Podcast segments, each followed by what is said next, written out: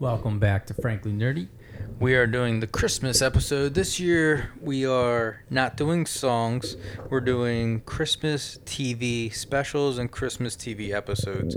So anything that a show had their Christmas uh, around December episode, we could do that or we could do like specials. Um, either way. Uh, I have Phil and Andrew with me on this episode. I do want to apologize. My mic gets a little weird uh, kind of early, which sucks. It goes high and low, and it's kind of obnoxious. So hopefully he can stick through. Uh, Phil also called in, so hopefully his audio sounds good.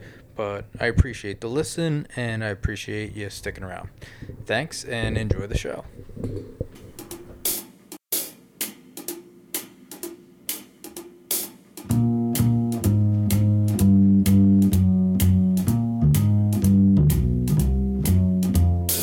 Better watch out, you better not cry, you better not pout, I am telling you why.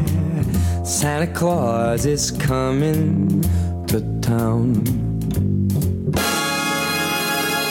He's making a list, he's checking it. All right, so as I said, I'm sitting here with Andrew, What's going on, everybody? and phoning in is Phil, and we have him here on FaceTime, so it feels like he's in the room with us. Right next to you.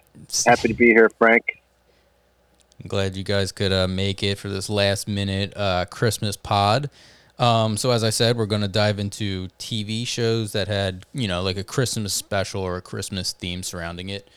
Um, I'll start it off just to keep it keep it honest. All right.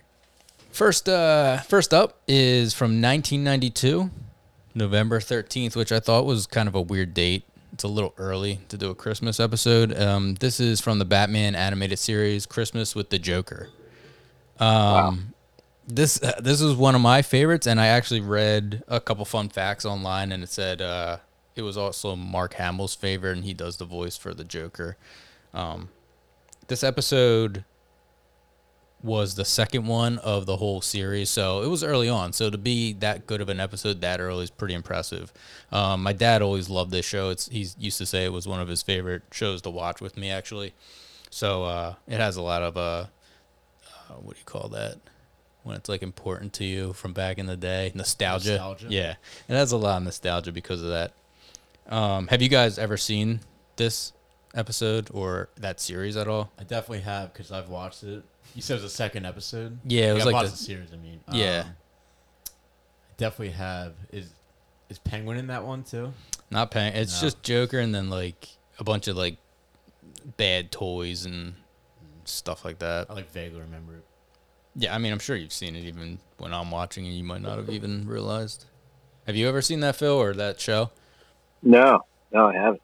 All right. What's the plot line? So the rundown is basically Joker escapes from Arkham Asylum, classic, um, and then he he wants to like wreak havoc on Christmas. So he escapes on Christmas, and, and then it cuts to Robin wanting to watch uh, "It's a Wonderful Life," and Batman's like, "Oh, I've I've never seen it." Uh, of course. um, so Batman's like, I, I, I just don't feel right. Like with Joker out there, he's like, no, no one's gonna do anything on Christmas. Batman. Batman's like, nope, we got to patrol the city. So he goes out, patrols. Everything he sees, he thinks is a crime, and it's like all people like helping each other. And he tries to stop like a guy giving a woman something she dropped back. He's like, uh, he swoops in and realizes the guy's giving like a gift she dropped back to her, and so he ducks in the alley really quick, like not to be seen. Um, so Robin's like, all right, guys, like let's go back. Um, so they go back, and then Joker, they go back to watch It's a Wonderful Life. Joker takes over the TV, of course. So Batman's like, you see, you see, Robin, you fucker, you brought me back. Um, he takes hostages a couple cops, Gordon Bullock and some random officer. uh, he blows up a bridge. He does a bunch of stuff. So Batman's goal is to find Joker. He obviously isolates where the signal is coming from, and um, when he gets there, it's like an old toy factory, which is good. It plays into the Christmas. A bunch of toys attack Joker. Eventually, um, Batman obviously wins. Um, but at the end, like when he's about to get Joker, Joker's like, "Here's a gift for you, Batman." He's goes to open the gift and a hand comes out with a pie and it smacks Batman in the face. And it's just like classic Joker stuff. Um, so I like this episode because, like I said, it's nostalgic. It has Christmas through the whole time, and the whole time they're kind of trying to bring in the fact that Robin really wants to watch It's a Wonderful Life. So at the very, very end, they get back and they watch It's a Wonderful Life, and Alfred comes in and he's like, it's nice uh, Commissioner Gordon lent you his copy of It's a Wonderful Life, like because it wasn't on TV anymore. Um, but yeah, so it's a simple episode, but just I've been watching it probably since 1992, so it's definitely a heavy rotation Christmas time for me. Um, that's it. I'll Can you it get watch. that anywhere? I think Like, it's where on do you HBO. watch that now? I think it's on HBO Okay. right now. I have Do like the have- series purchased, but I think they have it on HBO. Okay. So it should be like episode two. Wow. Yeah, I'll give that a look. watch. HBO HBO Max has like all the Batman animated stuff. It seems like so. Yeah, That's so it's the original good to series. know. Yeah, definitely check it out. You would like it for sure. Yeah, I definitely would. I might watch that tomorrow. I'll watch it tonight. Yeah, there you go. Give it a watch. All right, who, who wants to Andrew? go next? Yeah. You can go next. I'll default. I'll All go last. So my first one, I would assume we were talking before, Phil. We assume that you have this on your list as well, but I'm gonna go ahead anyway. It's the Funzo Simpsons Christmas episode. Damn. Yep. Uh, it. So yeah, you, you could you could take it. I mean, Simpsons Simpsons have a lot. That was my favorite. So go ahead. I I, I love talking about it. So I haven't seen it in years, and I was just doing some googling today. I forgot the whole beginning plot line of how I think Bart breaks his back or something, and he needs to get a ramp to get into school, and Fat Tony builds them a ramp out of breadsticks, and I think all the birds take it apart at one point, mm-hmm. and then it bankrupts the school, leading to the corporation buying out the school and privatizing it, leading to them making the kids create a toy. I think I was too young to understand any of that when I watched it, and it's just bizarre to me that that's the beginning of a Christmas episode. I would never guess that. Yeah, it's like no Christmas theme until middle. It's pretty wild. Um, so yeah, Humble brag that you're so young, by the way. But go ahead. Yeah, right. and also, I never knew who Gary Coleman was whenever I watched it, so I never really understood his whole character. And today I found out he does the actual voice of himself in the show. which is Yeah. pretty cool. Yeah. Um, I have. So I was on IMDb and I was reading the reviews on the episode. The first review, the top review on IMDb says a festive dud.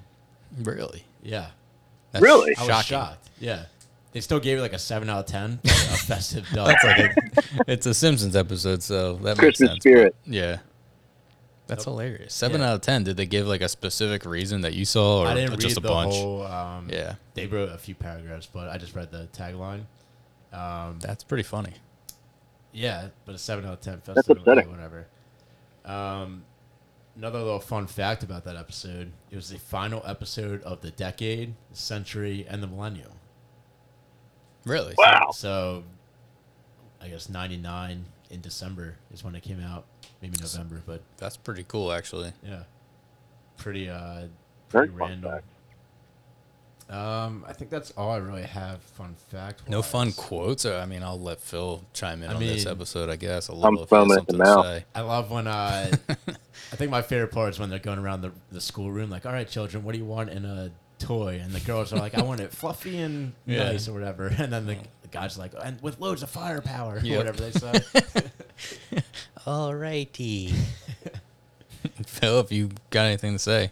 Yeah, I mean, this was down, this was going to be one of mine, but I mean, I, I have other Simpsons um, in the chamber ready to go to replace it. But um, this is my favorite Simpsons episode, Christmas time. Um, first of all, the Fat Tony scene. If you go back and rewatch the scene where Fat Tony comes out of nowhere, he literally appears out of the, the thin air. Like if you watch frame by frame, he has there's a tiny skinny tree behind Skinner and he just appears out of that tree. It's so funny. He's like, did someone say like loan shark or something? Like he, he, he comes out and saves the day. Um, Moe Szyslak Mhm. is my favorite character. He is on the screen for maybe 10 seconds in this entire episode and is the best. Yep. Like they're they're going around the room trying to figure out how they're going to pay for the new school at Skinner's house, and he says, "We could sell liquor. I'm doing great." And he says, "Please, sir, put some shoes on." And it pans down. He's wearing Wonder Bread bags on his feet for shoes, and he says, "Well, you like my bags?" Like that's just. And then he's then he's done. And then at the very end, when they save Christmas, because Funzo, the toy that they make, is trying to murder the other toys. So Homer and Sim- Homer and uh, Bart and Lisa are trying to steal everybody's Funzo to save the day.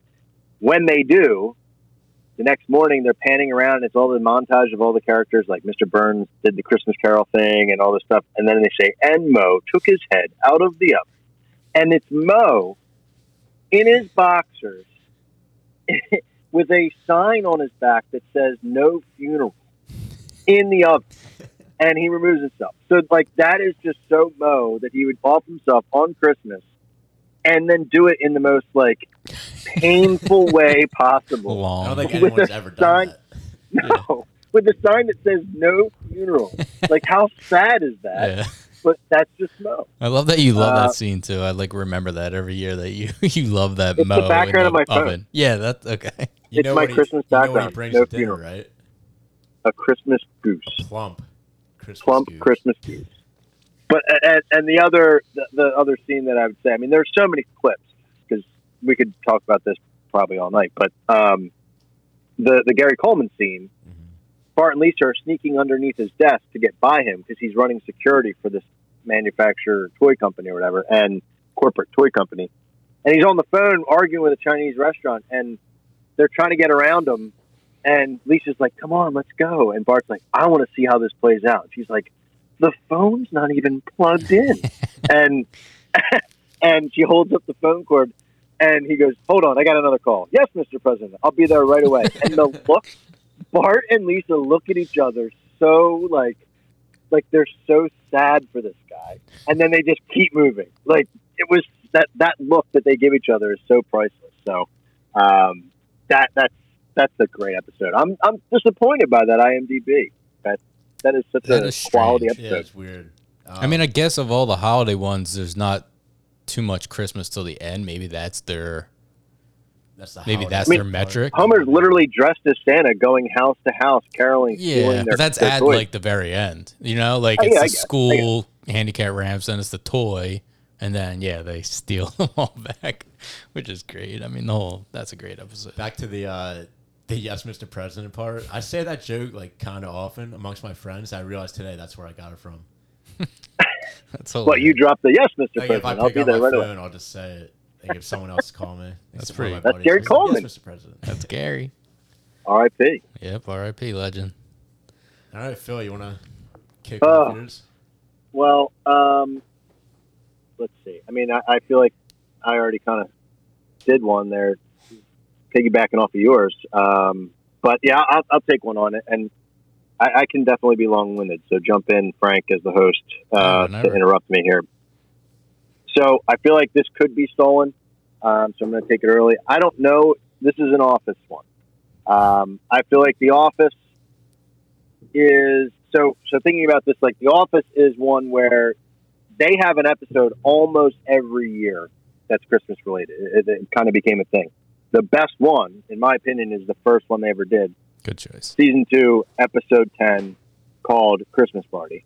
Um, and this is, to me, I'm a huge Office fan. So this episode is great. I'll talk about um, the, the plot line here. And then there's also a nugget at the end that I want to add after you guys give your thoughts on the episode about why this episode is so important to the series. Um, but the, the plot line here we've got Michael Scott throwing an office party. They're doing a Secret Santa. Everybody buys specific gifts for other employees. And uh, Michael fired someone in a previous episode, so got a big bonus, and exceeded the $20 limit, buys a $400 iPod video. Um, so the show's kind of dating itself, like 2005. And they're going around, and Michael's quoted as saying, Christmas is great because you're able to tell someone, hey, man, I love you, this many dollars worth. So they're going around Secret Santa, opening up, and they're all getting shit that's like specific. And I rewatched this episode lately. Season two to like five is The Office like in its prime. So good. Every fucking scene is like perfect quality, like dialogue. Everything's a one liner. Like it's beautiful. And so it, it, would not benefit us from like trying to call out like every single line because every scene is a great line.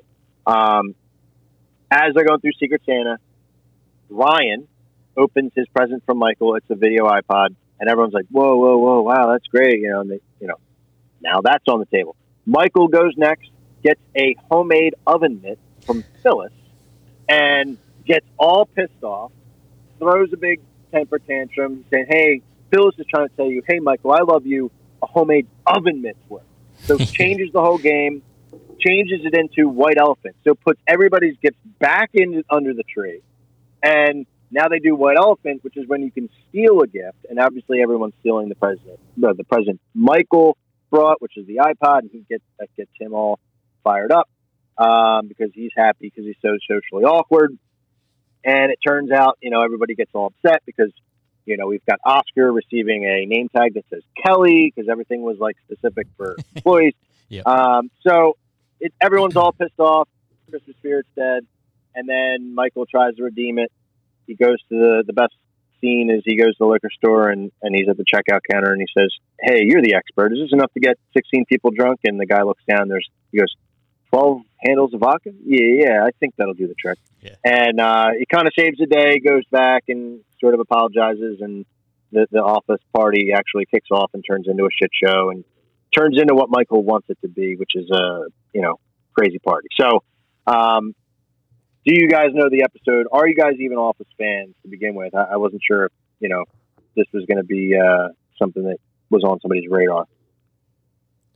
I watched The Office all the way through one time, probably, I don't know, eight years ago, and I haven't really watched it since. So a lot of the episodes, this one included, kind of are just gone from my memory. But I have seen it, I just don't remember it. Um, yeah, the, the, we almost every year. This is actually the first year we haven't done it. We watch every Office Christmas episode. We'll just go through it on. I don't even know where it is streaming now, but we used to just go in, whatever seasons had Christmas episodes, play them through. Some are obviously better than others. um, I agree. This one's my favorite too. Uh, I think, I I think this is just, you know, it's it's such a. Per- you could watch just this episode, never see the show, and it's just it, it's just really perfect. He would still laugh. Um, I do want to just comment too, like when I was younger, I used to like Jim, and now I hate Jim rewatching, and I like Dwight. Like I flipped. I just wanted to add that just since we're talking about The Office. Um, I hate Jim now as an adult, and I love Dwight because he's like more responsible and mature. I'm like, ah, that's how you should be. like, but yes, great. I, I do love this episode. I, I agree with that take on Jim, but I, I think it's more the later seasons. Jim just becomes so unlikable. True. Like in those previous, in, in the early seasons that like what we're talking about, True. I think Jim is still likable and very uh, perfect, but he becomes almost hateable Yeah, um, the whole the show almost becomes hateable. Like, especially, That's I true. don't even know if I like it up to like you said, season five. I don't remember when I. I'd have to go back and rewatch because I've only watched through it like a couple times. Um, but there is definitely a point where I don't like it anymore. Also, I'm Yeah. assuming season five is like when they start. Is that when Michael leaves or? Michael leaves in season seven. Oh, okay. So, Oh, okay. you know, I'm giving them that three season window. But I, I just want to add one more tidbit to this because Yeah, I, I think this is very stick on it. uh, interesting to me. I- I've listened to enough podcasts and uh, I've read multiple books on The Office because I'm a loser. Um, but the this episode is huge because what a lot of people don't remember is season one of The Office was absolutely shit on. Got six episodes, got terrible ratings, no one wanted it, and or, or no one liked it, and NBC was just kind of throwing them a bone, and they were living on like six episode extensions, and so and that was like unheard of. They were treating this show so horribly, which was way different than they treated like television at that time. That's not how it rolled. They were saved almost by this product placement, which is the iPod video. Mm. And they made that deal with Apple and instantly became available on iTunes for free.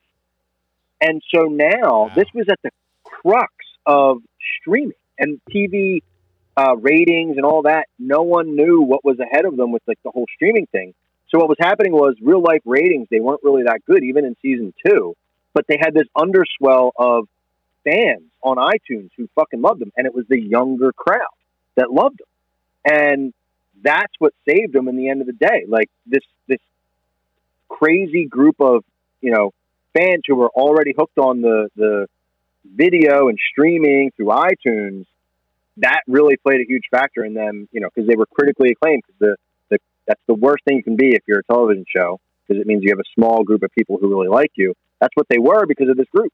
And if it wasn't for them and this whole streaming thing coming about, they probably would have, you know, died after season two.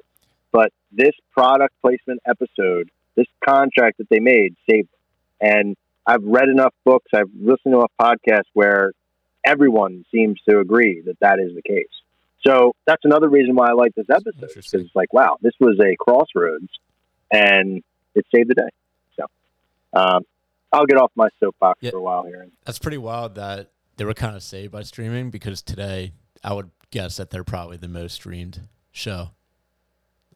They, I mean, I listened to that. probably, right? I listened to uh, Yeah, Kevin's Everyone watches it. podcast Yeah. from uh, The Office, his his thing, and, and he calls out every episode that they're they're over like one billion streams on Netflix before it got taken down from Netflix. Like that's crazy. Yeah. So yeah, I know They're more popular now. three times straight, just back to back to back. it's my background show. Yeah, Like, it's always on. True. Yeah, it's a good background show for sure. Um, I do want to say Yankee swap. Yankee swap. That's the best. That's great. I think that's called what does he say? Sad Christmas or Mean Christmas? yeah, they, He's they go around. They call that Mean Christmas or something. Shouldn't we? About that specifically for Pam. They, they uh, yeah, they all have their own.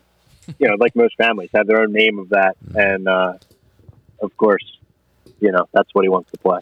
Speaking of white elephant, I, I recently had one in our office, um, and I got AirPod Maxes. I opened it up, and I was one of the last people, or Pros, Dude, AirPod Pro, like whatever they this are, Episode. and like by far the best gift you can get. Someone obviously steals it from me, and I end oh. up with extra virgin olive oil What? as my gift. Get Could, the fuck could you outta get here. any higher to any lower in a span of one minute? That's infuriating. Wait, so extra virgin olive oil. I thought it was cologne when I opened it. I was like, ah, that's kind of cool. I literally said out loud. I couldn't think of what the word for cologne was. I was like, everyone's like, oh, what is that? What is that? I said, what do you call perfume for men? and then someone's like, no, dummy, it's extra virgin olive oil. I was like, oh, sorry. I wasn't expecting cookware. Cookware. That's pretty good. what asshole? First of all, what asshole bought that? And then who went way above So- the cap? It was like a thirty dollar cap. I would assume it was one of the one of the founders who decided to do. I mean, this is exactly that episode. yeah, I lived it, and I got the short end. You lived it. I'd be pissed. I know. That's You got terrible. other Um, that is funny though. That's like exactly like what this episode is. Is my mic fucked up? Can you hear me? Like, Yeah, I can hear you. Okay. Um. All right, so I guess I'll do my next one. Uh, this is another cartoon. Uh, this is Bob's Burgers. This episode is from season four, 2013. This is called Christmas in the Car. Uh, it opens with it's the day after Halloween, and they buy their Christmas tree. Hang that ball, and the ball goes over there, and this goes over there, and da da da da da. Oh, everybody look at the tree! Oh, I love this tree. It's the day after Halloween, Lynn. Don't you think we might have gotten the tree a little early? Oh, put some mistletoe on my butt and kiss it, Bobby. Okay. Yeah, Dad, stop ruining Halloween by not celebrating Christmas. Cut to three weeks later. Bob's throwing away his dead tree. Um, then they they go out to get another tree, even though it's like what Thanksgiving at that point, or like a little bit before Thanksgiving. Um, and so they buy the the tree again, and Linda's decorating it, and she's like, "Look at the tree, Bobby," and she's like, "I'm not he's I- I'm not looking at the tree until tomorrow." So I guess yeah, it must be like right at the end of November. So he's like, I'm not looking at the tree till tomorrow. Then it cuts to four weeks later. Tree's dead again. It's Christmas Eve. So that's basically what gets you into the situation. So it's Christmas Eve. They need a tree. He's got a ham in the oven, and every time he says there's a ham in the oven, uh, his daughter's like, "Just let it out, Dad." Like he's got a shit. And he's like, "No, I got a literal ham right now baking in the oven. Um, I need to stay here because if I leave, it'll dry out." But they convince him to go, and um, get a tray on Christmas Eve. So she calls a, around, finds a lot that's a hour away. Um, and at the same time, the side plot is that the kids want to catch Santa Claus, so they set up a trap um, in the refrigerator at the milk. So he eats the cookies, and he'll go to the fridge for milk, and he'll get caught. They arrive at the lot. All the trees suck, and there's a candy cane truck, a cu- truck shaped like a candy cane, and Bob backs out a lot after they buy a tree because the kids are like, "You're good to back up," and the truck almost hits them. So Linda starts honking jingle bells at the truck, and Bob's like, "It just sounds like honking. There's no, there's no tune. It's just honking." She's like, "No, listen, jingle." He's like, "He can't hear you. It's just the." Um, so then the truck starts following them and starts hunting them down. Um, so they go around, they slide off the road. They do like a National Lampoon's Christmas Vacation where they're trying. He tries to pass, they try to pass. Um, they play chicken. Uh, they go to a diner. They tell the police. The police officer's like, "Are you guys hurt?" No. Okay. So they go on. They're still trying to get home, and um, Linda orders stuff at the diner, and they have to leave because Bob's being unruly. Um, th- so that while they're doing this, they're, they're now late to get home. So Bob's ham is drying out. So they call Teddy, who's like the idiot, like plumber guy. Um, so they tell Teddy, go over, turn the oven off. And he's like, what do I have to do? I've never done an oven. He's like, just turn it to off. He's like asking all these directions. Um, Teddy goes over. He sees there's cookies on the table. So he eats the cookies and he's like, ah, my mouth's dry. And he's like, he reads the note. Milk is in the fridge.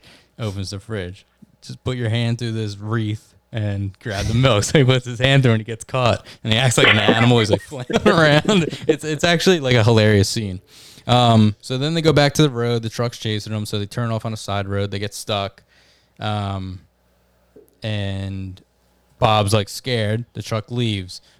they all try to get out and push the car. They can't. The truck comes back, and Bob's like ready to confront the guy. And the guy gets out, and he looks badass, and he drops down. And he's like four foot tall. And he's like, "Oh, you look like that." So he's like not scared at all. Um, and then the guy's like, "Why were you honking at me?" And all this shit. And Linda's like, "It's jingle bells." Um, so they help him. They he gets them out, and then Linda gives him, you know, the treat that she bought from the diner. So the guy's like, "Oh my god, this is like the best Christmas ever." Usually people aren't nice to me. Um, so I thought it was like a cool. They also give him the tree. So they give him the tree and like the thing she bought from the diner that she waited like 30 minutes for. and so they get nothing from this whole journey. They get nothing. And this guy gets something. So like the whole time it's like snow and it's Christmassy, but like that message is like that nail on the Christmas head of like the moral and the thing you want to take home. Um, and that makes your heart like, ah, that was nice. Even though the guy was a dick, they Wow. they gave him the treat and uh you know the tree and the treat um so then they finally get home and uh they find uh what's his face on the floor and he's like did you open my car Jay? he's like your car like the refrigerator fell on you like you're trapped. Like should i get you? He's like no open the card first. And so i don't know. It's just really funny. And that shows like it's got so many one liners i didn't i was going to write a bunch down but i was like fuck it i'll just tell the story. Um it's just one liner after another on that show, and they all zing each other. I absolutely love Bob's Burgers, but as far as Christmas episodes go, I think this is one of the best. How wild that Bob's Burgers is the show that gives you, you know, the moral message of Christmas, I know, right? nice. You think I would have got it from Batman? right? But yeah, that that's what was cool though. Like it's the whole time it's like shitty, and you're like, God damn, they're so miserable. But then they give up everything they went out for, you know, to make someone else happy. So it's got that little, you know, heartfelt message at the end for Christmas. That's Um, cool. Have you guys ever seen this show? Do you like this show? Have you ever seen this particular episode? I've definitely seen a couple episodes. Um, I did like it. I didn't not, you know, want to keep watching. It's just hard to keep up with shows. I've really struggled with that, but Yeah. I mean, it's a pretty good show. I, I would definitely watch that Christmas episode. It sounds funny. What about you, Phil? Yeah, I I watch Bob Burgers every now and then. I'm not a, a, a big time fan, but I know all the characters. Like I know Teddy. You know, so you mentioning him getting stuck like that makes me laugh because I know his character. Um, and I have not seen that episode, but from that description, I'm I'm definitely intrigued. So, uh, yeah, I would definitely give that a look because it is a good show. I, I was originally turned off by Bob's Burgers when I when it first came out really. because I, I thought the uh, I thought the the animation was weird with like the voices. I I just like couldn't. I don't know something about it, but because of its like staying power, it it kind of hung in there, and that made me like go back to it and say like, okay, I'll, I'll when it's on, I'll I'll watch it. You know, I'm not going to shy away from it. So, um, yeah, I, I've learned to kind of get a kick out of it. Yeah, it's a good, and it's on Hulu too. So if you have it, you can pop a couple on if you want to try it, or either you want to try it again. Um, but yeah, that's my second pick. All right. Um, I don't know if this is against the rules, but this is like not a TV series, but kind of an episode just for Christmas. Um, it's Santa Claus is coming to town, like the stop motion one. I'll let it slide. We'll let it slide because I was struggling to come up with something. so, um, so Santa Claus is coming to town. I think everyone's probably seen it. I think it came out in early seventies. This one, I think the other ones are like the sixties, right? Seven? Uh, This one, I think this one was later. it might be. Um, I know some of them are really old, from Rankin Bass or whatever. Yeah, maybe in Yeah. late fifties. But uh, I have a couple fun facts here again, which I thought were interesting. So, the penguin's name is Topper, and at one point they scratched his name from the show. Why? So Like, I don't know what. Maybe I really have no idea. No one knows why they changed it to Waddles. So from like Topper to Waddles. Sexual thing? like, I don't know. Maybe there's too many like Topper. I hardly know her jokes. I don't Yeah, know. true. Um, so Topper to Waddles, and then they went back to Topper. So at one point, you can't really get this. Um, you can't get the episodes where they call them Waddles, like they're scrubbed. I guess they weren't ever released on like DVD, but on the broadcast, he was Waddles at one point. So someone That's could just be making this up too, because there's no way to prove it that's true. and I'm just buying what someone's said on the internet. So, but I like to believe it. Um, another season of believing. so. season of giving. Um, Burgermeister translate roughly to city master or mayor, which I thought was interesting. that they Burgermeister, actually- Meisterburger. Yep. So they actually used the real German word. That's pretty cool. Um, they were really big on the Germans at that time. I guess they were still, you know, the whole Nazi thing was kind of fresh. Um, all of the evil characters in the show speak. So it takes place in Germany. Um, every evil character has a German accent, except for Tante Kringle. She's the only good person with a German accent, and all the heroes are American. Good. American accent, just the way it should. That be. seems, yeah, that seems about right. So I thought that was interesting. Um, also, I watched a little bit of it today. They did a lot of. Uh, so, like, if you're in the town, I forget what the town's called, but Burgermeister's town, everything's gray, like gray color scale. Yeah. And then Chris Kringle comes in, he's wearing bright red, so it's like an obvious, like, oh, like this is Dark. guy. Yeah. Yeah, it's like they do that in a lot of movies. I found, and once you see it once, you kind of notice it for the Yeah. rest of what the director's kind of going for. Yep. So I thought that was cool. Um, Fred Astaire is a narrator. Didn't know that. I didn't know that. I only know him for dancing. I didn't know he uh, did any acting roles too. Um, another kind of cut from the movie.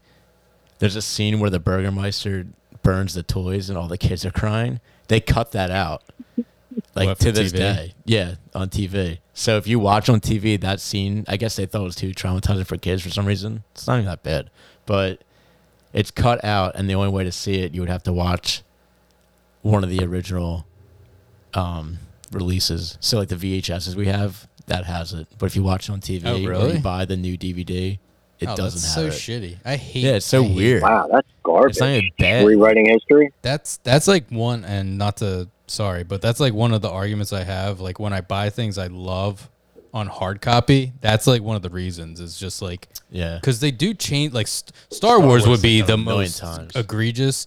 So like having a hard copy of that, like on VHS from back in the Mm-hmm. day, would be so much better than having the new shitty releases. Because every like couple years they fuck it up again, and Mm-hmm. It, it, I don't know. So yeah, like certain things I'll buy hard copies of just for Mm-hmm. like, okay, this will stay the time capsule that's supposed to be. Well, this is one of them because I guess they were on the Nazi just bandwagon here, like because burning toys, like burning books, is kind of the That's same. why I feel kind like it's older too. But I mean, you looked it up. I thought it said I just 70. felt I like could it be was wrong. older. But uh, yeah, and then lastly, the IMDb top review, it holds up, which is pretty accurate. I thought it was good. I like I didn't that. have a, a problem with that one compared to the. It Simpsons holds one. up. I was like, yeah, it does. I mean, that's not bad for something 50 plus years old, you know? I can't imagine would how long it took to make that too. Oh my god. Scene by scene, Yeah. Back then. Yeah. years like- probably, right? Rankin Bass, like those guys were just glutton for punishment because that's all they did was those like stop motion like things. I mean, some cartoons, but still, like that's wild to think about like how much effort they put in just to making movies. So I guess Yeah. it's a good thing we're still watching it. But now. it holds up, so Yeah, it's worth it. It holds up. Holds up, baby. That's all I have on it. All right. Cool. Um, I, I like that one a lot too. I think that's one of my favorite of, pr- probably one of my favorite of the Rankin Bass. Uh, I think it's the most interesting one. Also, isn't Sam Yeah. Ginger in that one? He is. Okay. Yeah. Yeah, that's Very much. I love that. That was like I, I I used to identify with that, so it was pretty cool. Yeah, it's either that or Rudolph, right? Like, True. wh- which one are you gonna go with? yeah, I know. True. That's terrible for me, right? All right. Cool. Uh, you can go then, All right. Phil. I'll I'll go next. Um, so I don't know if you guys are big fans of this show, but Frank, you mentioned something earlier that uh, I think applies to this, uh, being that you don't even have to be a fan of this show. If you just watch this episode, I think you would still get a kick out of it. This is Always Sunny in Philadelphia. Um, so, do you guys wa- like watch a show at all, or, or not really? I used to. I watched up to probably season. I don't even know what season they're on now. Like eleven or something. I probably watched up to season seven or eight. Okay. Um, so you guys know, I'll, I'll give like the high level breakdown, but you guys, at least talking with you, you know the characters. Um, so this is season six, episode 13. Um, and I believe that this was like the first like one hour, uh, special that they did. Um, I think they've done some since, but I think you're right. back at that time, you know, this was a, a big deal. Um, so I think this is a perfect Christmas television episode. Uh, and I'll give reasons for that throughout the description of this plot. But the main characters, as in, you know, every Always Sunny episode, they kind of, two separate storylines going on at once. Characters usually break off at random, you know, and uh, go amongst it themselves. So starts off, they're in the bar at Christmas and Christmas Eve. Charlie and Max are teamed up in this episode, which is always good. Um, and they're talking about their Christmas traditions, but then they realize like they like aren't feeling Christmas. Um, so they try to find their Christmas spirit. And the way they cho- they choose to do that is go back into their like childhood and try to find what they used to love. Uh, in the process, they stop at Mac's house, realize that in Mac's childhood, his family was actually stealing presents from the other children in the neighborhood on Christmas Day to give to Mac. Um, so that brings them down in that revelation. Then they go to Charlie's house to try to get into the Christmas spirit, and they realize that he had multiple Santas coming over on Christmas Day. realized his mom was a prostitute. So their Christmas spirit, in the attempt to try to find it through nostalgia and all that, fails. Um, the while that's going on, you have Dennis and Dee, brother and sister, trying to give Frank, who at one point in time in the series was their father, uh, a Christmas Carol type of deal. So, you know, the first storyline you have, like just trying to regain Christmas spirit through childhood stuff. Next one, it's a Christmas Carol. They're trying to give Frank a past, present, and future Christmas because growing up, he used to do the fake out. Okay. And fake out was he would wrap up empty boxes of presents and put them under the tree or buy exactly what they wanted for Christmas and then keep them for himself. That's what he used to call the fake out. So they were tortured as children and they're trying to get back out. Um, so they do all that.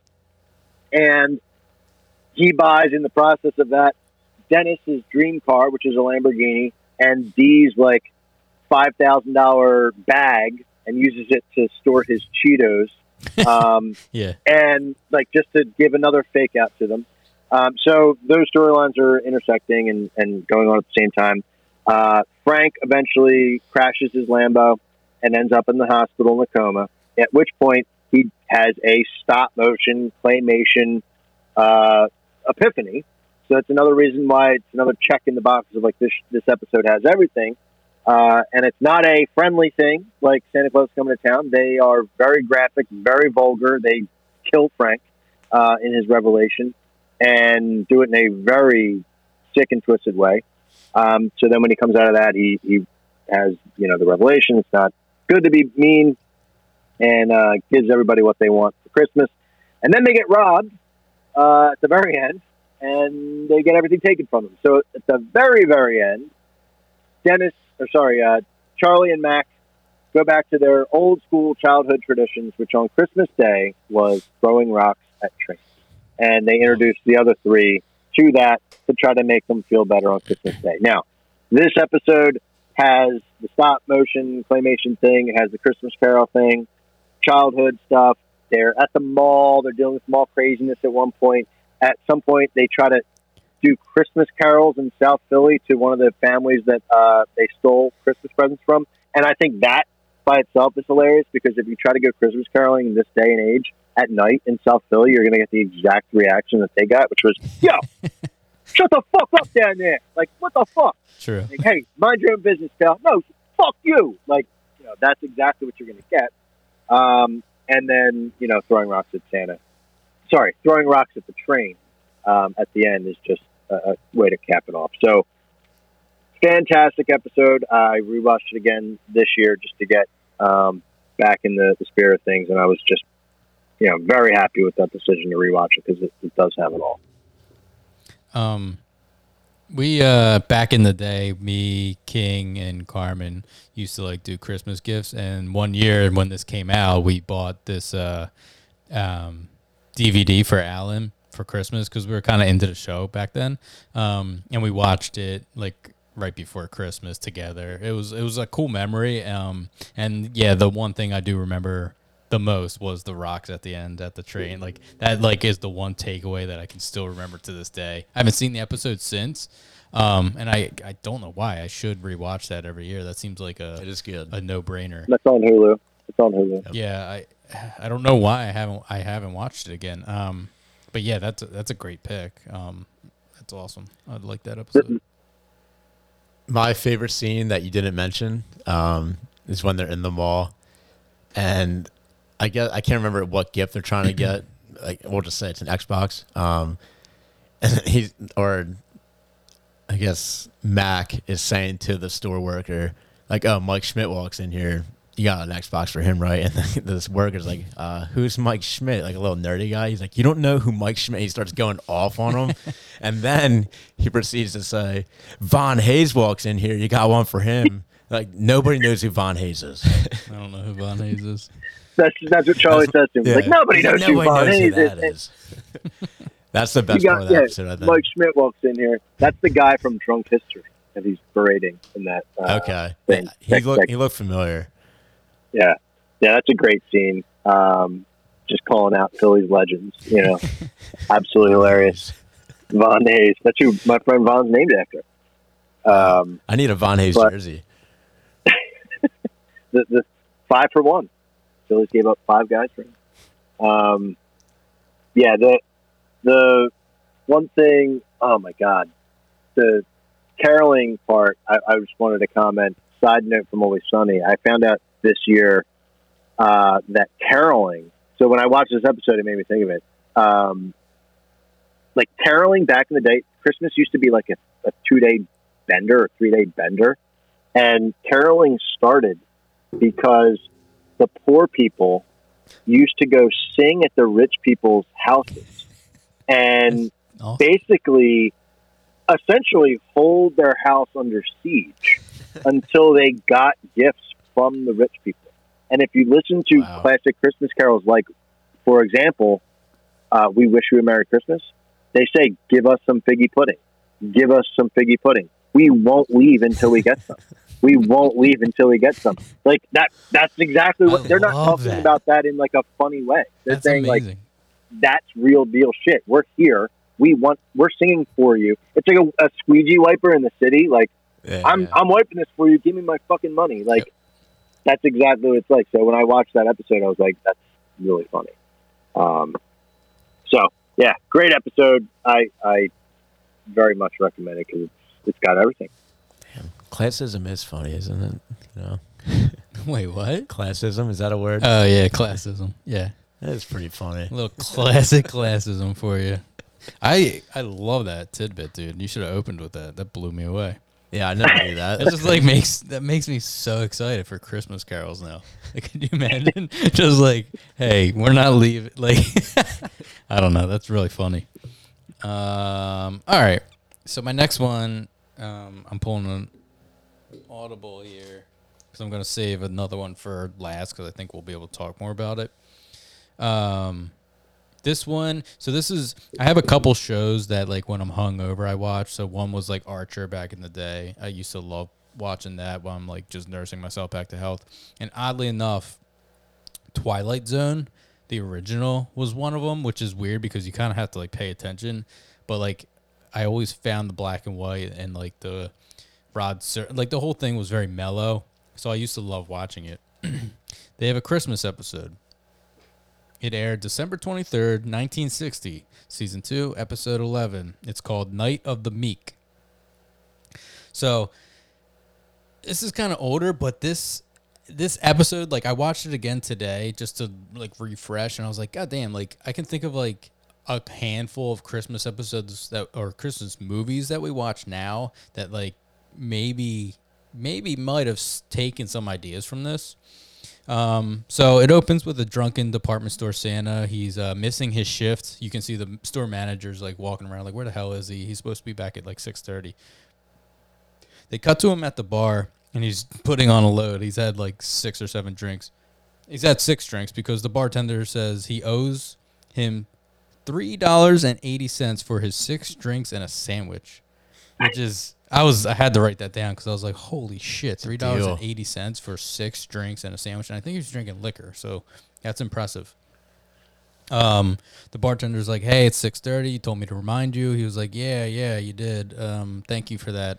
What the? What am I supposed to do at six thirty? like he didn't know." Um, then he eventually stumbles into the apartment store. As he's leaving, it's like a snowy city, so you get the whole vibe. He leaves the bar. He stumbles back. Um, he gets back on his throne. The department store is like, "Hey, Santa's back." Kid walks up. He's like, "Hey, what's your name, kid?" He's like, "My name's Percival Smithers." He's like, "Ah, what do you want for Christmas?" And he's like, "Uh, I, I want a new first name." I was like, "Damn, that's that's pretty good." Um, then Santa falls out of his chair, like rolls down the steps, and everyone's like, "Oh, Santa's drunk." Um, so he gets fired. So he leaves. He starts walking around. He tries to go back to the bar. He won't let him in. Um, he walks down an alley, and he sees a bag, a sack. A sack falls over. A bunch of like old empty cans fall out of it. So he keeps walking.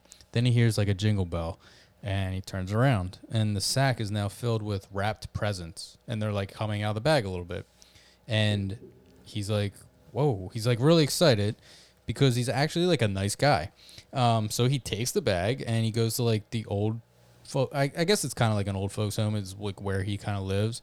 And he starts being like what do you want? Like jimmy? And he's like ah, i want a smoking jacket. And he's like ah here you go jimmy. And it, it comes out of the bag. And he's like ah what do you want? Ah, i want a nice sweater. He's like what size? He's like ah i don't care. Whatever size. He's like here you go. And he gives it out. Um, and then the guy's like i have a pipe for my smoking jacket. He's like ah here you go buddy. Like um, so then the woman leaves and gets a cop. It's like, God, like, can't guys have fun ever? Um, so this woman leaves. He gets the cop. The cop's like, Where'd you get all this? He's like, I honestly don't know. He's like, It's probably stolen. Can I see a receipt? And he's like, I don't have a receipt. I don't know where it's coming from.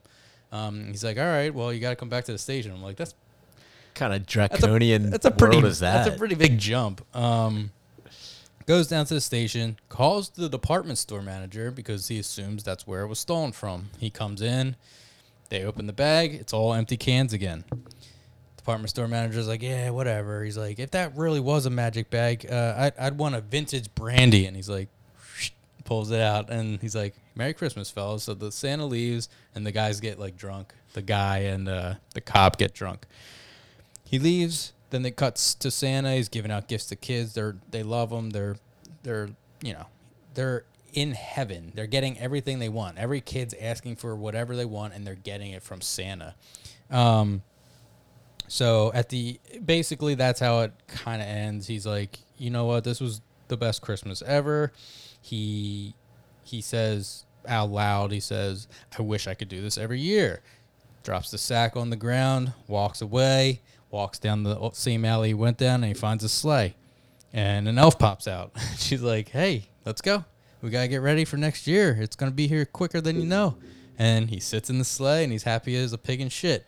And um, so essentially he becomes the real Santa Claus because in this universe in the beginning it's like our universe so you know and so he becomes Santa Claus like he wants to be the mythical Santa Claus he becomes the real Santa Claus and I thought that was such a sick like tw- I don't know it was just such a sick qu- twist and then at the end Rod Serling's like Merry Christmas everybody and it's like I was like god damn this one's fucking good um so I love this one, and uh, I definitely wanted to talk about it, even though it's like really old. But I feel like Twilight Zone is one of those shows that everyone's seen at least one or two of, so you could kind of relate. Uh, have either of you ever seen this particular episode? I have not seen this one. What about you, Phil? I haven't seen it. I was I was I'm intrigued by it because I thought I was waiting for the twist to be like something negative. Like my my Yeah. you know preconceived notion of Twilight Zone is like like semi horror almost and like like just like depressing um like twists and like social commentary on like the world you know like almost like black mirror now Yeah, um basically. so i was waiting for that and this just seems like happy-go-lucky which is good. it's shocking that they don't like play this on tv like a True. you know one-off I wonder if like sci-fi might like uh, sci-fi might you know because they always play like random Twilight Zone marathons, but uh, yeah, definitely like if you ever have a chance to check it out, it's worth it because it, it is a good wholesome story for Twilight Zone. Uh, that's all I have to say about that though.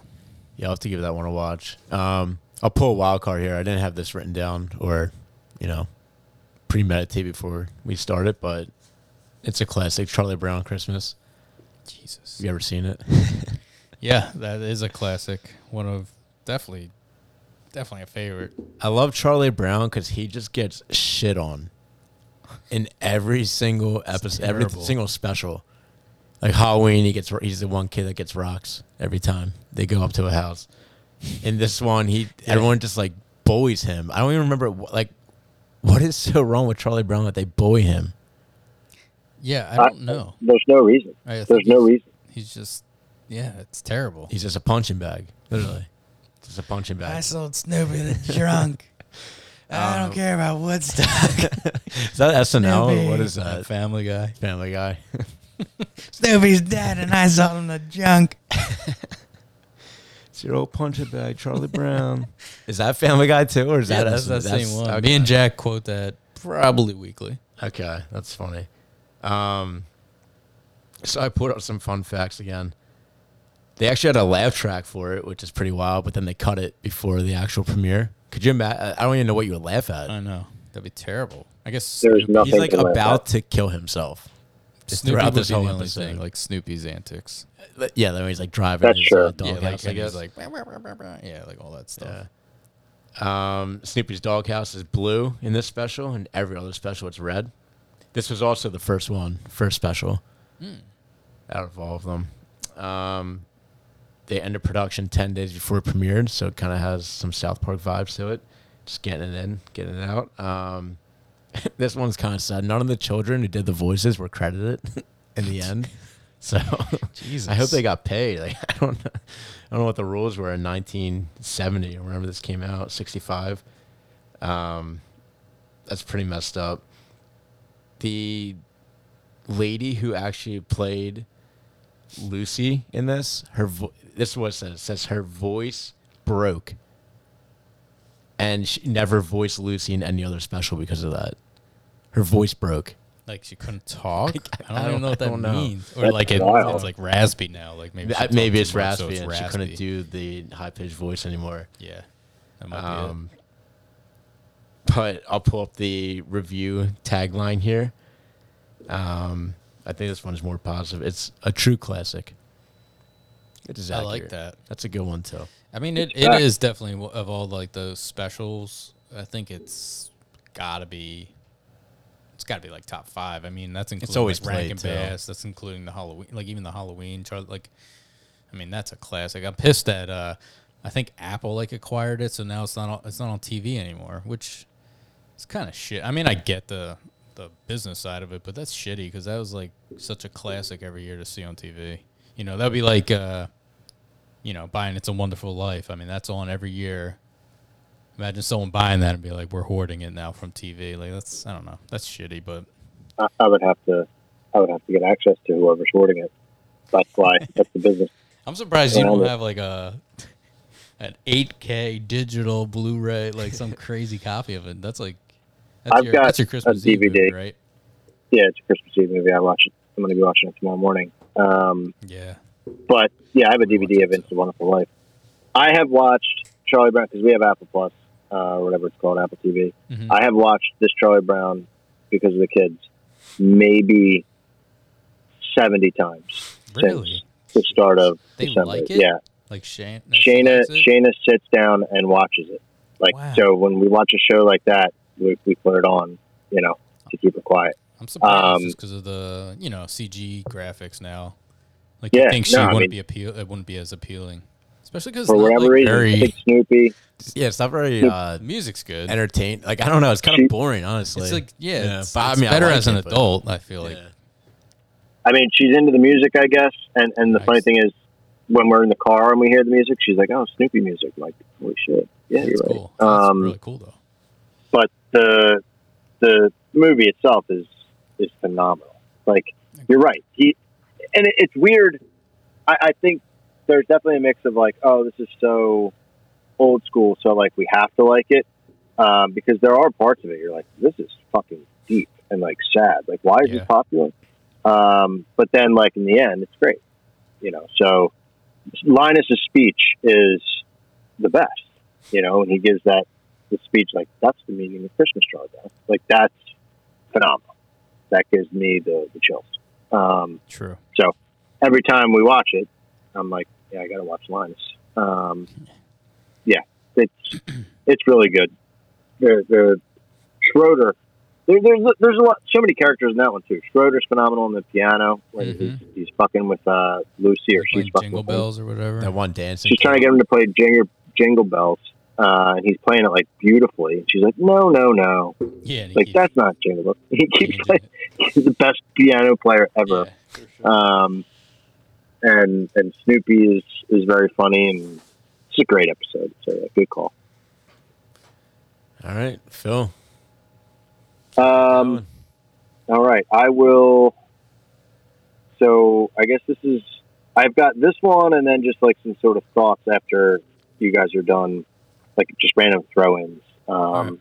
just to to kind of do a quick hitters. But um, King of the Hill, uh, they were one show that did a few different uh, Christmas episodes, like Office. They did one almost every year. Always Sunny, like I mentioned last time, they chose to do one, and that was it. Um, King of the Hill did a few, and I thought that all of them that they did were, you know, the two stand out as like very well done. The thing about the King of the Hills are, it's not like overly Christmassy. Um, and so the one I'm calling out is season two, episode 11. So Hank's mom is coming home for Christmas or coming to visit Frank, uh, Hank for Christmas with her new boyfriend, uh, a Jewish guy from Arizona. And uh, the, you know, story is he's home. Hank doesn't like it. He tries to put them in separate rooms. He does. She ends up in a, the the boyfriend ends up in a room with Bobby, who of course starts to act like the the new boyfriend. I forget his name. Gary is his name. Um, and, and it's just like this episode calls out. So Christmas is more of like the the setting for it, but it's not like overly Christmassy. But it's still very perfect because the the I'll get to the specific funny parts in a second. But the story is they come to visit, and Hank's got a problem with them, of course, as any son might have a problem with the old mother dating again. And uh, they leave, and, and Hank comes back, sees them making love on his kitchen table, and goes blind. And that is then the the problem that they need to solve the rest of the episode is how does Hank solve his blindness? He, you know, his dad comes in, his real dad, and then that interaction with mom and the boyfriend or whatever is funny. Um, but he, all the while, Hank is still blind. He goes to see doctors. The doctors suggest that maybe you're not actually blind, but it's like an involuntary reaction to something, and uh, that you you did. And then he finally admits that that's what he saw, and um, gets to know the the boyfriend a little bit better, and he can see again. Um, so, do you guys remember this episode? I know, uh, Frank, you watched King of the Hill. I don't know if this episode rings out.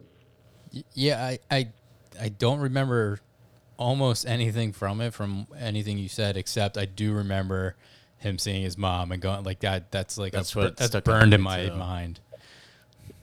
like I don't really remember much else though. So So- um, how uh, I'm interested to see what else happens. I guess. like funny funny parts of the episode. It, it, to me, it's a perfect episode to call Hank out. Like he as a character, I think people that don't watch King of the Hill think that like Hank is just like a redneck or something, and and like that's the draw. Hank is like so overly wholesome Yeah. that that is what's funny. Yeah. And so, like, his mom gets off the plane at the airport to like hasn't seen him in like a year, and he's like, "Oh," and, and the mom gives him a hug, and and or, or tries to like you know shake. He's like, "Mom, we're in public, like one hand only." Like you know, he, Yep. he, he can't he can't like fully embrace his mom because he's like so embarrassed that like people would see.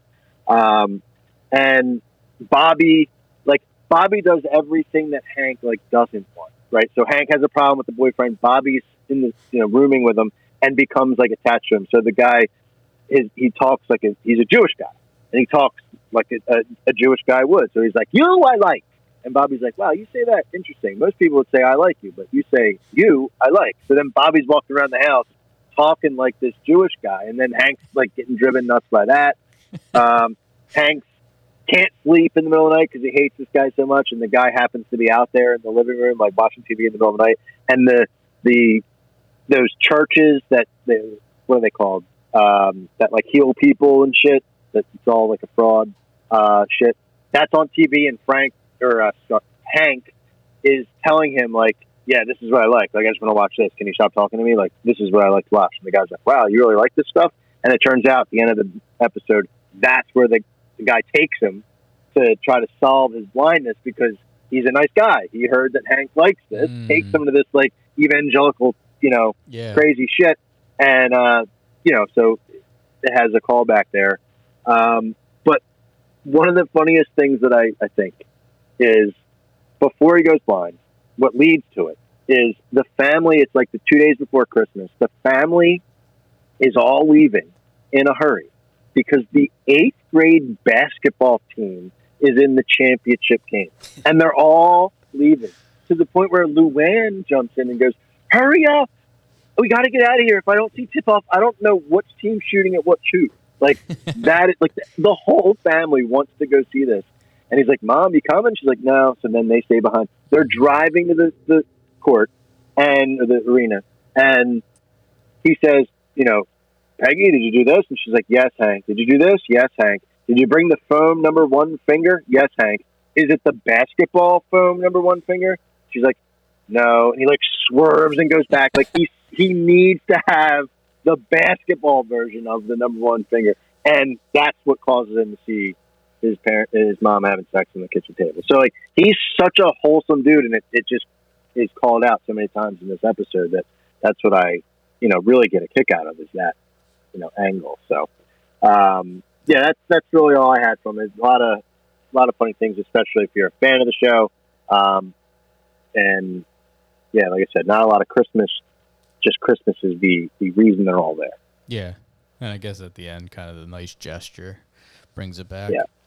Yeah, he ends up liking him in the end because he, he realizes, you know, you can't stop it, and he ends up being a nice guy, and just like, you know, any normal storyline would end.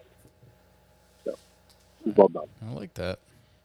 Um, my last one, we can all, it's a Simpsons episode, so we can all kind of do whatever on this one. Um, this one's season seven, episode 11. This one's called Marge Be Not Proud. Um, this is kind of along the King of the Hill. Like the Christmas isn't super heavy in this one. It's very undertoned. I don't even think it comes in until maybe the end. Um, when Bart gives Marge a gift. Um, all right, so this is the one with Bone Storm. Bart, uh, want, everyone wants Bone Storm. Bart wants it. um, it opens up with a crust. I, I just I'm just gonna read a couple lines and go through the plot. Uh, it opens with "It's a Krusty kind of Christmas," brought to you by ILG, selling your body chemicals after you die, and by Little Sweetheart Cupcakes, a subsidiary of ILG. I was just like, God, like they they do it so well in that show. Uh, Lisa says, uh, "Hey, isn't Krusty Jewish?" And then uh, Bart says, "Christmas is the time when people of all religions come together to worship Jesus Christ." And I was like, "Yeah, that's a, that's a nice. I like that."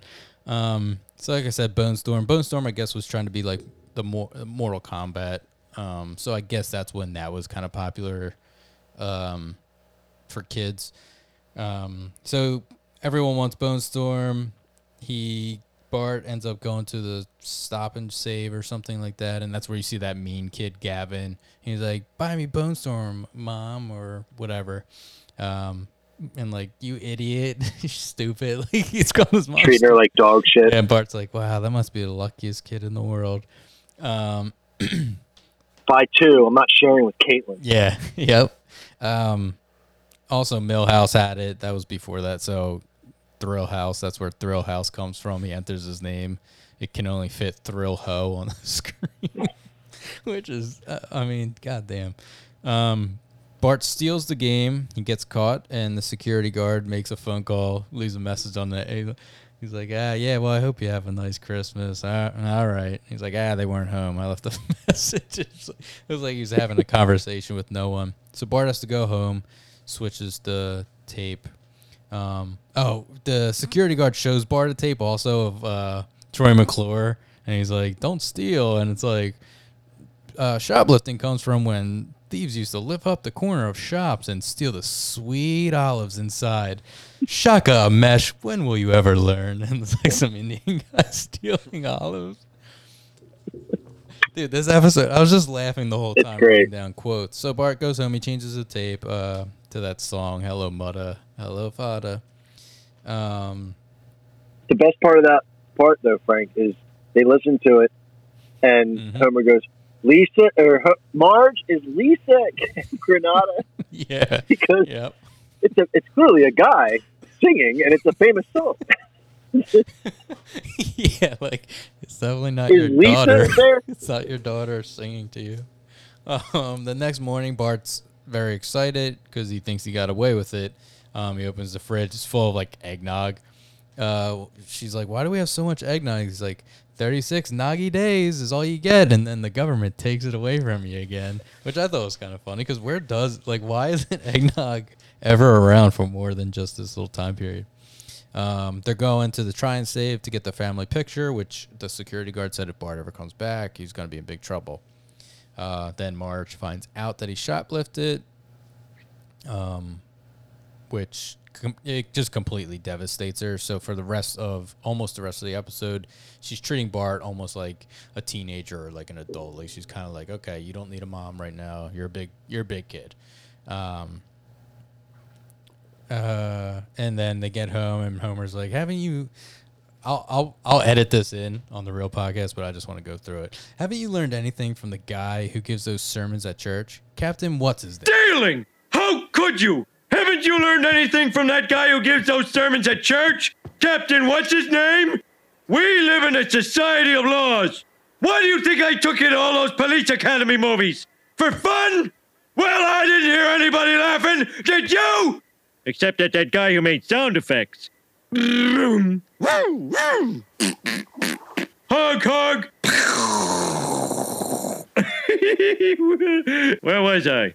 Oh, yeah. Stay out of my booze. Marge just keeps letting Bart do things. They make like a snow family, and Bart comes back. He's like, "There's no more snow," so he uses the snow from under the car, so it makes like a brown, dirty Bart snowman. Um, she doesn't put the marshmallow in his hot chocolate. He tries to put it in, and it like swells up and becomes one big thing, and he starts cutting it. And Abe Simpson's like, "Cut me off a slice of that, or what, whatever." Um, so then what he does is he goes to um, just to try and say, I guess he goes somewhere to get a picture because uh, Marge never had a nice picture of Bart. So he gets her a nice picture. He comes back in the house. She's like, What are you hiding? And he shows her. She's in love. She's like, Well, since you got me something early, you can open something early. And he's like, Oh my God, is it Bone Storm? He opens it up. And it's Lee Carvallo's putting challenge, which I probably should have mentioned earlier was like the other game, like the bad game. No one wants it. It looks boring as shit. Um, uh, and then they end the episode with like Lee Carvallo and Bart picks a driver and just smashes the ball into the uh, into the parking lot. Um, just two quick fun facts. Um, it was apparently based on the writer Mike Scully's childhood experience. Um, I didn't read too much into it, but I guess he had a similar like theft and his, one of his parents being disappointed. Um, and then the other thing was a goof. It said, "How did Bart get caught while Nelson and Jimbo get away with it if the cameras were in the same spot and they were showing off their stolen goods?" Which I was like, "Yeah, that's interesting." Um, but yeah, I think this is a great episode. But like I said, the, the Christmas is only at the very end. But I think it's still pretty cool because Bart ends up doing what's right by his mom. Um, did you have any extra stuff to add, or where's this rank in your Christmas uh, Simpsons eps? I was just looking up the Lee Carvallo's putting game. You can buy like a NES cartridge Yeah, I with saw it on that. it. It's yeah. kind of funny. I wonder I what I wonder what game is on it if you put it in, or if there's any Yeah, game well, at all. someone should just make it. It can't be that hard to make. Like an They should they should bit. put it in like a Tiger Woods, like put it in a, Sure, as that'd like a cool. Sub. Yeah, that would be genius. This would be a good uh, little It's like a good gift. I'll, gag I'll have to remember that next year. Yeah. The the the, the uh, Lee Carvallo is at the very end, and he's like, "I suggest putter." Yeah. Like you've selected driver, yeah. and at the very end, it's like, "Would you like to play again?" You've selected no. Classic ending. Yeah, I love that. and this, this this is this is a beautiful episode. I had this and the Funzo written down, so you guys nabbed them. Oh no, I Um, didn't think you would have this. That's why I took this one. Oh no, yeah, this one this one's phenomenal. The the best character has got to be the security store guy. Yeah. Like his, his Yeah, the way piece. he speaks. Uh, yeah, I- I- I'm gonna do this capiche, and he says, "Do you understand?" Yeah. He's like everything except capiche. yeah. and, And then when he- and the the conversation that he has with himself on the answering machine is just like, "Yeah, it's something something. My name down at the the shop. Trying. That's right. Yeah, uh, yeah, call it little bar here. That's right. Okay. Well, try to have a Merry Christmas. All right. then. Like he, he's home great. like right after. I mean, he doesn't even like home. Yeah. Is Um. I have I have to assume that that was uh, what's his name, the the guy who does all the voices, Moe, um, oh, uh, and the rest of them. God damn, yeah. Why can't I? Why, why am I blanking on his name? He's the best. Zaria. Hank, Hank Azaria. Hank Azaria. I have to assume that that was a Hank Azaria voice, but that guy was great. Um, so, yeah, really up there, I would say. Um, uh, quick call out, maybe we can keep talking about this episode, but uh, I'm noticing the Simpsons episode, this one, because it was season seven, uh, The Office that I called out, season two, and the King of the Hill episode that I, I called out, gonna all have Greg Daniels as uh, a writer um, and a director or whatever. So Hmm. Greg Daniels responsible for a lot of uh, our Christmas cheer here. That's kind of interesting.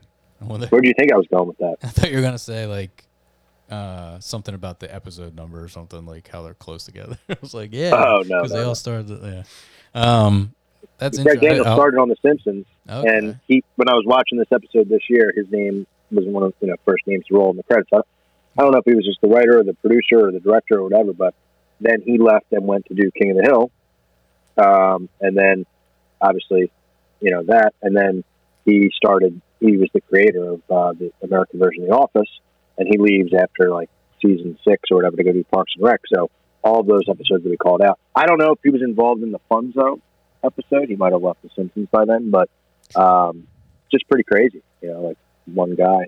Um, That's pretty cool. Six ways of Kevin Bacon kind of deal. Yeah. Um, that's that is pretty interesting.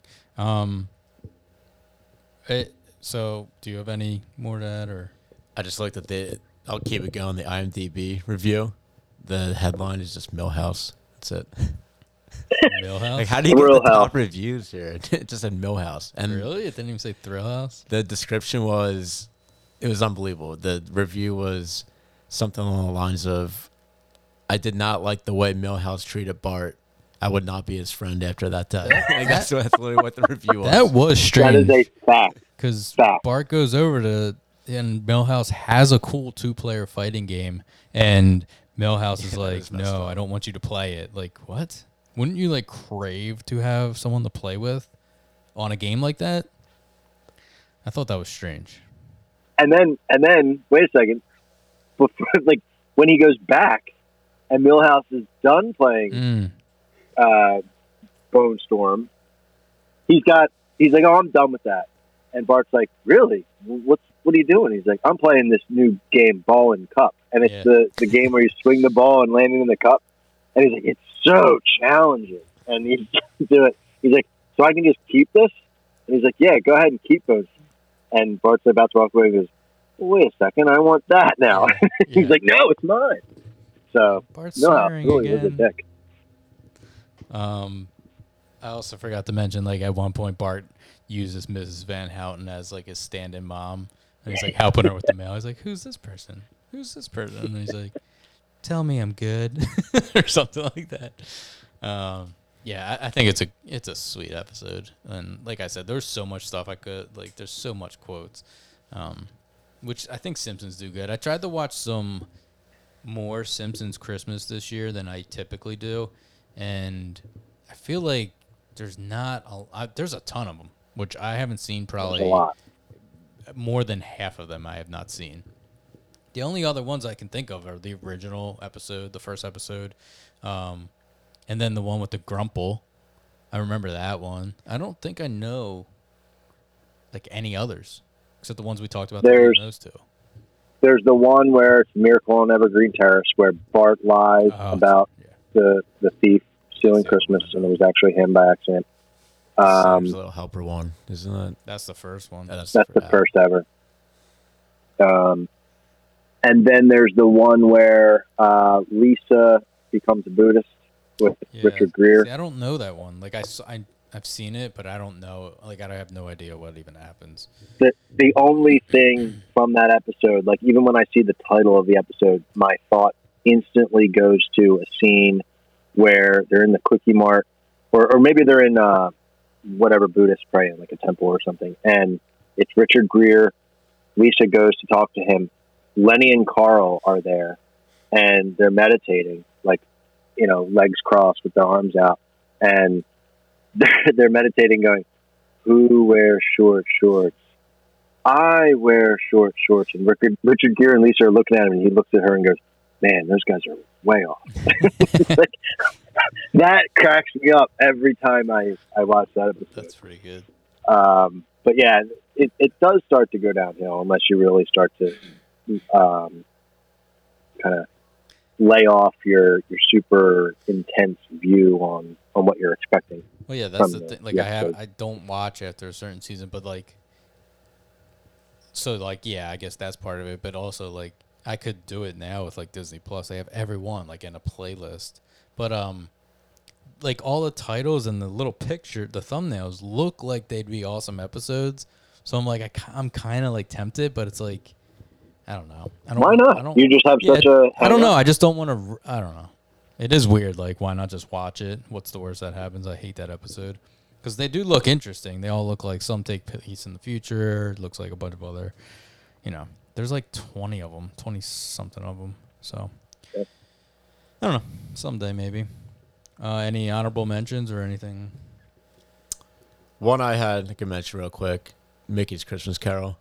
Sure, everyone's seen that one. It's a classic. Um, one thing I wanted to bring up, I was looking at the IMDb, and this was listed as a goof, and it said when Goofy is telling Ebenezer that he was going to be visited by three ghosts, he holds up two fingers. Like that's not a goof. That's the joke. Yeah, wouldn't that be the That's joke? the joke of the the scene.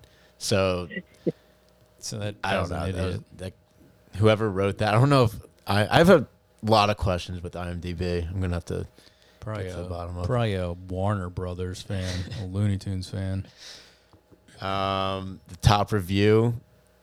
This one's weird too. It's lovely, but too short. I think it's too short. Also, Really? I never really thought I that. do. I don't know. Yeah, they plan. They it's like, I think it's like 22 25 minutes. Yeah, Yeah, 20, so it's a lot. Because a lot. Of changed. I've- I've seen this it. I- I've seen this maybe a hundred times this year Yeah, as well. on a lot also Um, for my daughter. and it it does it starts slow Mhm. because the scene in his little shop where he's dealing with like Mickey in the beginning, and then it just bulldozes. off, Like yeah. Even the even the scene of him coming home dealing with Goofy is is Goofy's Marley. Um, that takes him to like halfway point, and then everything, all the ghosts are fast as hell. Um, yeah, that I don't like that. I wish they would have kept the ghosts a little longer. Yeah. Make it like forty five minutes or something. and the scene where he he's with the ghost of Christmas future, Mm-hmm. uh, he is like being dragged to hell. Like the Yeah. hell opens up and there's like fire and brimstone and like arms like coming to get them. It's like Jesus Christ, this is Yeah. like yeah, this is for children. Like my God. Uh, so yeah, I always liked uh, the Ghost of the Future. His cigar, and he, he just rips the cigar. It's, Yep. it's a cool scene when he's like revealed. He like takes off his hood, I think. Yeah. and then the cigar Pete. comes up. It's the only Yeah, thing kind of lighting up the screen. Yeah, It's a cool scene. I agree. That that is cool. I always liked um, the Christmas present when he takes the lamppost and uses that as a he flashlight. like clicks it, clicks yeah, it a few I, times. lo- I don't know why I always love that scene and when he's opening the rooftops and stuff. Um, yeah, that that's a good one. That's a good special. Um, I one I was going to mention, but I figured none of you probably ever watched because uh, was uh, Tiny Toon Adventures did a It's a Wonderful Life, um, like s- not spoof, but you know, homage to, and it was. Uh, we watched it as a kid. Again, this is like a 1993, I think it came out, and I rem- I vividly like remember it was like a prime time one, and my dad would like he, would like record stuff off TV a lot for us. So I vividly remember like him getting ready to record it for us, and then watching that VHS for years after the fact, and probably wearing the hell out of it. But it was pretty good because it was like It's a Wonderful Life, and it was like the Bedford Falls, and they did like a lot. Of, the thing about Tiny Toons was they would do a lot of adult pop culture in the episode. So it was a lot of like adult actors as cartoon characters and stuff. Like Cher was in this episode and like a bunch of other old people that like as a kid I had no idea what the hell was going on. But watching it now I'm like, ah, it's kind of funny. Um, and then, you know, it's the same revelation, like Tiny Toons wouldn't be the same without him, etc. But it was always a good one and like it it's off based off of a good movie. So it's a good one to put on. I think that is Hulu also. yeah, I've seen that a bunch of times too. Yeah, it's a, yeah, you probably saw it from us. Don't Yeah. I just remember um, I just looked it up when he's singing. He's not singing, but he's like talking out the little drummer boy. You know, when he's sitting Mm. on the stage. Yeah, I don't know uh, why that sticks out in my head. It's uh, is that? Captain Kirk, whatever Oh. that guy's name is. That like so he's in it, and you know when he sings, he sings like dum dum dum dum, like Yeah, so it's yeah. like pum rum pum pum pum Yeah, yeah. pum. so uh, yeah, like that stuff flew over my head, but now I'm like, oh, that's that's Yeah. good. Um, yeah. So No, that's a good one. any others, Phil, that you had or I I had a few just to rip off here. I mean the um, so Seinfeld Festivus, Mm-hmm. not Christmas, but it is sort of. Um, I, I was watching that today, and I found out the the guy who created Festivus is not actually it's not from Seinfeld, but it is because the guy who created it was like a known author. His last name was O'Keefe, and uh, his son wrote that episode of Seinfeld. So that's why it became popular was because that guy created it based off of like not wanting to be commercialized, you know, all that bullshit. And that guy's son ends up being a comedy writer and writes the episode of Seinfeld, and now we all know about it. Um, so that's a solid episode. Um, cousin Mike just sent me a picture. His work did a Festivus poll, and they put all their grievances uh, on it about the work, and the, they made him take it down. Did they really? Yeah, I guess they they were putting like real stuff on it. So he sent me a picture. I was like, dude, that's a genius idea. That's pretty funny. I had a guy who sat next to me at my work put a Festivus pole up, and it just looked like a stripper pole. And HR, like we don't have like an HR for real, but like the woman walked by and was like, "You got to take this down." He's like, "No, it's my Festivus pole." She's like, "I'm not falling for it. Let's go." and like this guy definitely did not intend it to be a, a, a what- stripper pole. When would you use it? You know what I mean? Yeah, like what the hell? That's She thought it was being vulgar, but anyway, uh, Festivus is one. Then a, a new show that just came out of the Christmas episode, Solar Opposites. Um, I think that's worth calling out, just because it's so well done. Um, and this is like for anyone who's into like the Rick and Morty type show. If you're not giving Solar Opposites a look, it's it's worth it. But uh, the Christmas episode is beautiful because it hits like all these different classic movies. They're they're spoofing off of you know Jingle All the Way is the main one, but they they end up going into all these other movies, and that show is great because like Rick and Morty now is so like intense. Like the storyline is always just like way over the top, and Solar Opposites humor and the the thing that comes out of it that's great is the, the dialogue. Like the characters mm-hmm. are so quick witted and the way they talk to each other, the lines that they say to each other, that's what makes that show fun. So that's what I think would make a random person be able to watch that episode and be like, "This is this is a funny Christmas episode," um, even though you don't watch the show. Yeah. Um, yeah, it's a great and did you guys watch that one the, this year? uh, Turbo Man or whatever. What is it called? Turbo Man is the toy. But the movie. Jingle all the way. Jingle all the way. Like that's wraparound storyline. So fucking and like the kid being in it, like the kid from the movie being in the Jamie is the king in the. Jamie, yeah, he becomes like evil because he didn't get his toy. Um, I, I don't know that that that was a great episode. Have you seen that, Drew? I definitely have, but I forget it. I watched Solar Opposites. What I don't know. I mean, this Two just came ago? out. Oh, it, oh yeah, like It came out like December. Yeah, like it was like a first or Did they do a whole new season? No, it was just, Uh, just- like one off, wasn't it? Oh. yeah. Yeah, it was, Then a, I it was a Christmas watch it. episode. You should watch it. I'll watch it tomorrow. Dude, watch it. Yeah, watch it tomorrow. It's worth it. What's that on Um, Hulu? I think so. Yeah, Yeah, Yeah, that- a that- special season bar or something. it's just worth calling out because it's new. A lot of stuff we, we've talked about is old. So so much it- it- Christmas, so yeah, I mean, if that kind of like Always Sunny, like if they do one and done, they never do it again. Like it makes it even more of a classic. So because I think they did a great job with it. But I don't um, think they'll go back to that well. yeah, So um, and then just uh, two other notes. Home Improvement was a show that I used to love. They never, I can't pinpoint a, um, a an episode specifically, but what I remember when I think Christmas and I think of my favorite shows, I think of Tim the Toolman Taylor having a battle with this neighbor Doc Johnson on who puts up the best lights, and you never see Doc uh, Doc Johnson, and you never see Doc Johnson's lights, but you always see Tim trying to put his lights up uh, you know, and falling down and getting into you know that incident and stuff like that. Um, it's always a battle of the lights with Doc Johnson. Every season is is always Doc Johnson. You know, he's the enemy. Um, so that's always I get a kick out of that thinking back on it. And then you always see Marty, Tim's dad is or Tim's uh, brother Mm. is such a horrible, horrible, horrible dad to Yeah. his two twin daughters. Um, just a born loser.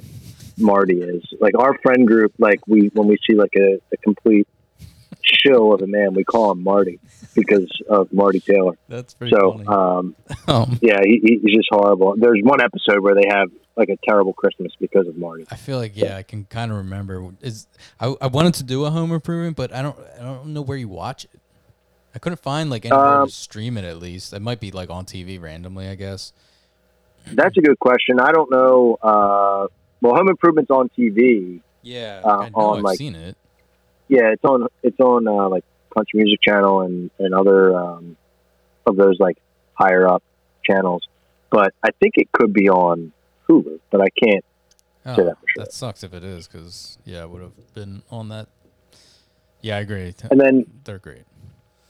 the the last thing I'll just throw not a on television show, but there's nothing that brings me joy um, than watching football or basketball on Christmas, and when they put the little Christmas lights on the score bug on TV.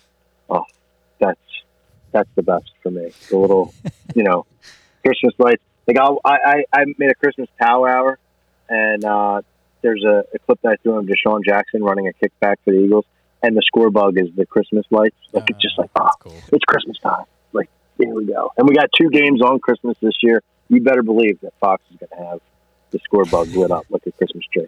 So that to me, it's 'cause just like, trying to, oh, trying to be a PC, so they can't do Christmas. oh, lights there's no way.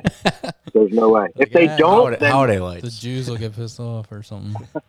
the, the, oh, if they don't have candle. like ABC usually does it for the basketball games, Yeah. but if they Yeah. don't, I'm going to be. Christmas basketball is the best. Okay. You like? Are you more I'm a excited for the basketball over football for that. Yeah, Really? I love Christmas Day basketball. Christmas basketball or Christmas uh, football is so rare that it's like special. It's like a full moon. That sucks. They have to play on Christmas.